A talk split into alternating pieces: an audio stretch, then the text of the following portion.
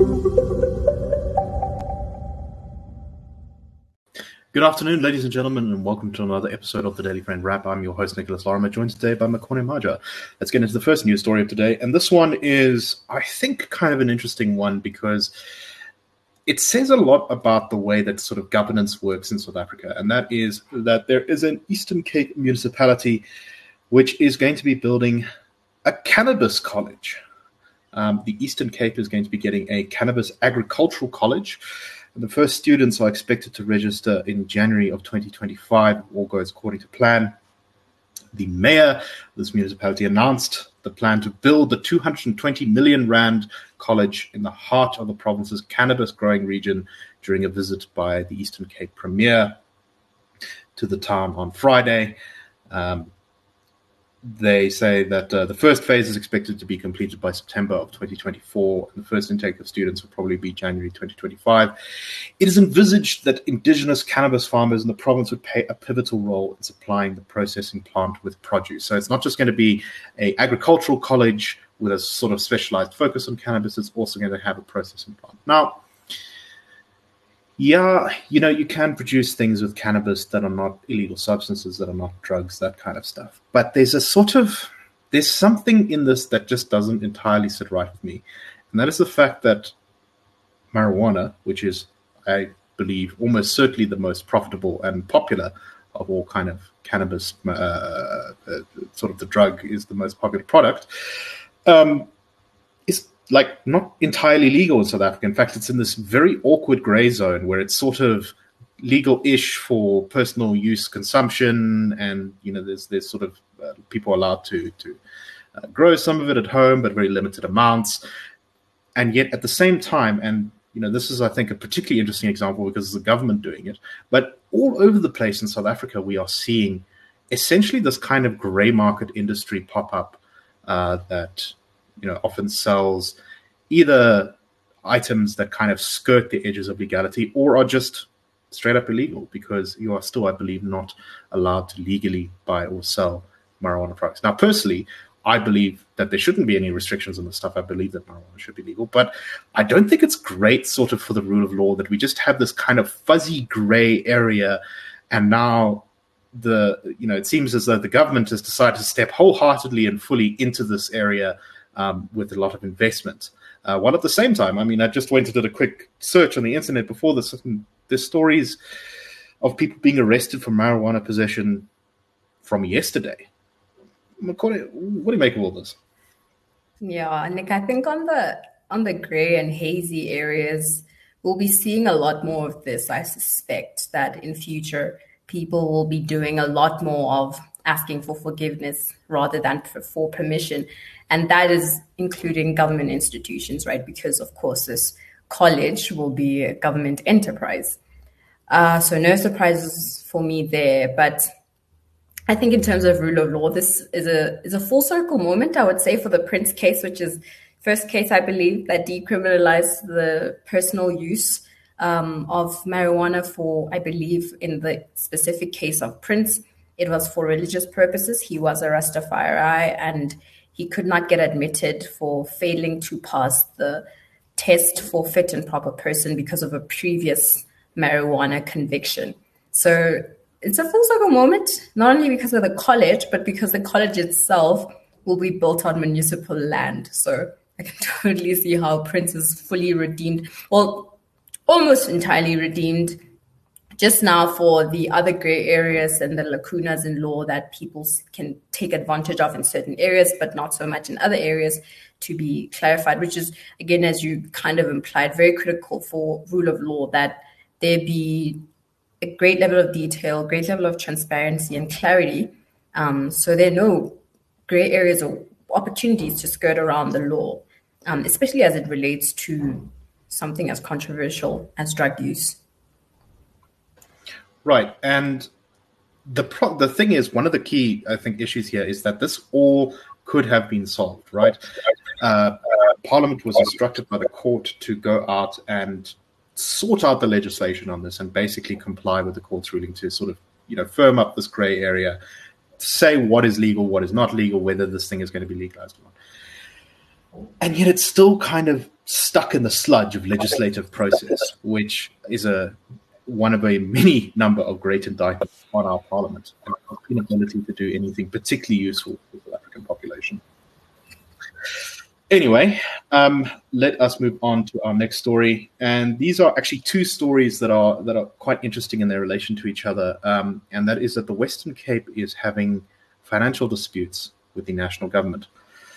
So the first part of that story is that the Western Cape says that despite um, the Western Cape being declared a, disaster, a national disaster area after the uh, June and September floods in the province, which caused a significant amount of damage.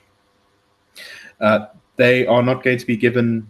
Uh, I think it was over it was over 845 million damage and 500 million damage in two different flooding events. They've been told, however, that there is no money available to support the work needed to recover and repair damages from the National Disaster Management Centre. At the same time, the Western Cape government has declared an intergovernmental dispute with the national government because the national government agreed to a 7.5% wage increase for for uh, uh, civil servants, um, and this was done after the Western Cape had passed its budget. So this was essentially uh, extra costs it had to basically uh, pay its its workers uh, that they hadn't budgeted for, and they said that the national government did not give them enough money to cover the difference. And they say that as a result of this, services need to be cut because they don't have the budget for it now. So, Makone, I don't know what you make of these two stories, but they, I think, have kind of interesting implications in the sense that, firstly, um, increasing conflict between the national government and provincial structures, which I think is only set to increase after next next the election, and also this kind of one can put a conspiratorial hat on and say, you know, is this happening because it's an opposition controlled province that uh, money is, you know, not being freely given? What do you make of these? Just on the disaster management center running out of money. I think we're seeing this trend among the state insurance agencies, right? This is true of the Road Accident Fund, which is meant to insure you against poor infrastructure um, in the event that that lead or that be one of the factors that led to um, you getting into an accident. Uh, but that too is running out of money. We also saw this with Sasria where there were just so many claims by companies after the July riots that it entirely, those claims, that single event rocked Sasria's liquidity and um, debt to liquid ratio. And now again, we're seeing it with the Disaster Crisis Management Center. Um, it, you would, you're seeing, you, you've also seen this actually with the Reserve Bank. Recently, there were conversations about dipping into some of our our reserves, our gold reserves, and how we can liquefy those so that we can be able to print money. So it, it all the insurance, all the provisions we've made for instances of disaster or instances um, of acts of God, for example, are now not available. So any protection that we could have leaned on for these instances is just being pulled from beneath our feet, which is not a very comfortable position to be in, given that we will likely experience a lot more um, extreme weather um, accidents on our roads because our roads are overly burdened. As as as you see, more companies choose road modalities as a way of transporting infrastructure. So that covers um, the RAF issue, but also if it ever comes true that all the threats that company that, that all the anticipation of a sort of insurrection um, or an unrest if all of that cashes in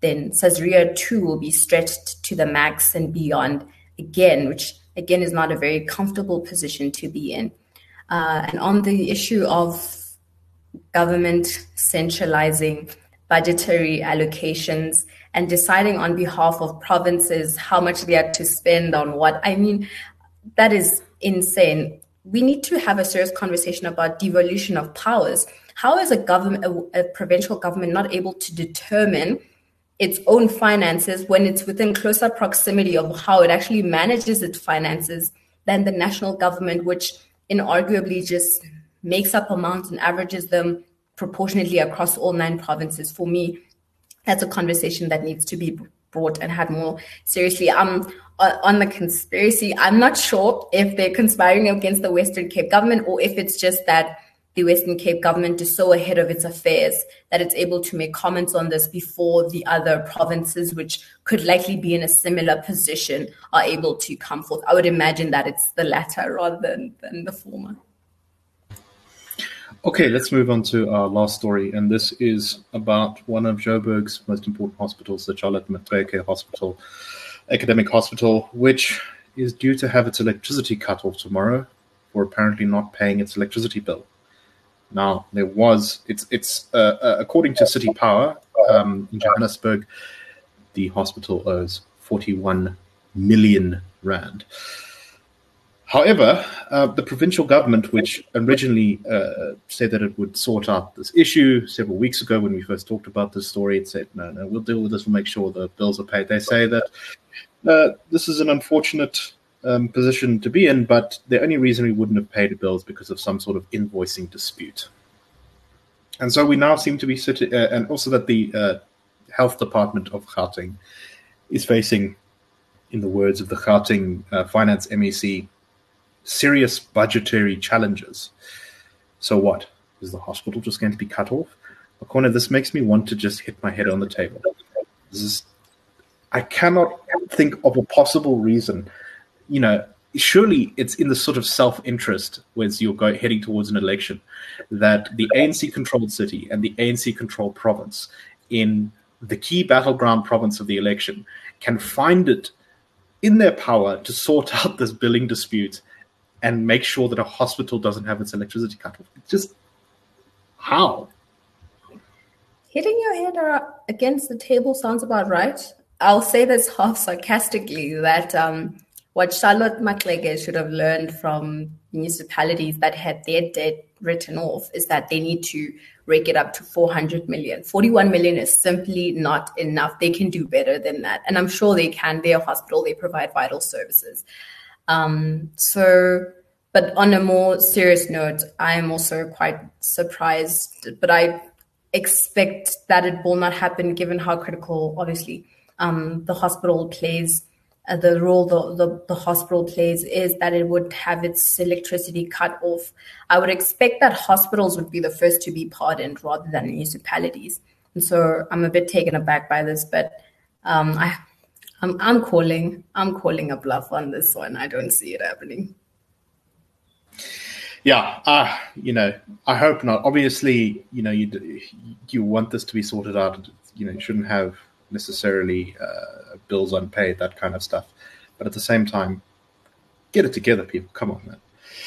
Uh, anyway, that is all the time we have for today. There will be no more shows this week as uh, we're all going to be doing end of year functions and things. And next week will be the last week of the Daily Friends show for the year. If you do enjoy our content, please do subscribe to us, like the video, and support us in any way you can. And that's a wrap.